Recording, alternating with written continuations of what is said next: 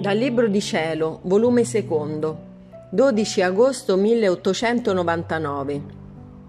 Gesù la trasforma tutta in sé e le dà ammaestramenti di carità verso il prossimo. Questa mattina il mio adorabile Gesù, dopo che mi ha fatto per qualche tempo aspettare, è venuto dicendomi: Figlia mia, questa mattina voglio uniformarti tutta a me, voglio che pensi con la mia stessa mente che guardi coi miei stessi occhi, che ascolti con le mie stesse orecchie, che parli con la mia stessa lingua, che operi con le mie stesse mani, che cammini con i miei stessi piedi e che mi ami col mio stesso cuore.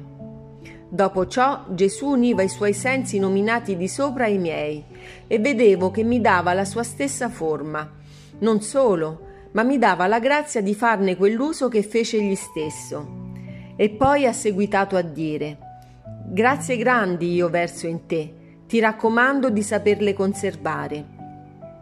Ed io, temo assai, o oh mio diletto Gesù, nel conoscermi tutta piena di miserie e che invece di fare bene faccio cattivo uso delle grazie tue. Ma quel che più mi fa temere è la lingua che spesso mi fa sdrucciolare nella carità del prossimo. E Gesù, non temere, ti insegnerò io stesso il modo che devi tenere a parlare col prossimo. La prima cosa, quando ti si dice qualche cosa che riguarda il prossimo, getta uno sguardo sopra te stessa ed osserva se tu sei colpevole di quello stesso difetto. Ed allora il voler correggere è un voler indignare me e scandalizzare il prossimo. La seconda, se tu ti vedi libera di quel difetto, allora sollevati e cercherai di parlare come avrei parlato io. Così parlerai con la mia stessa lingua.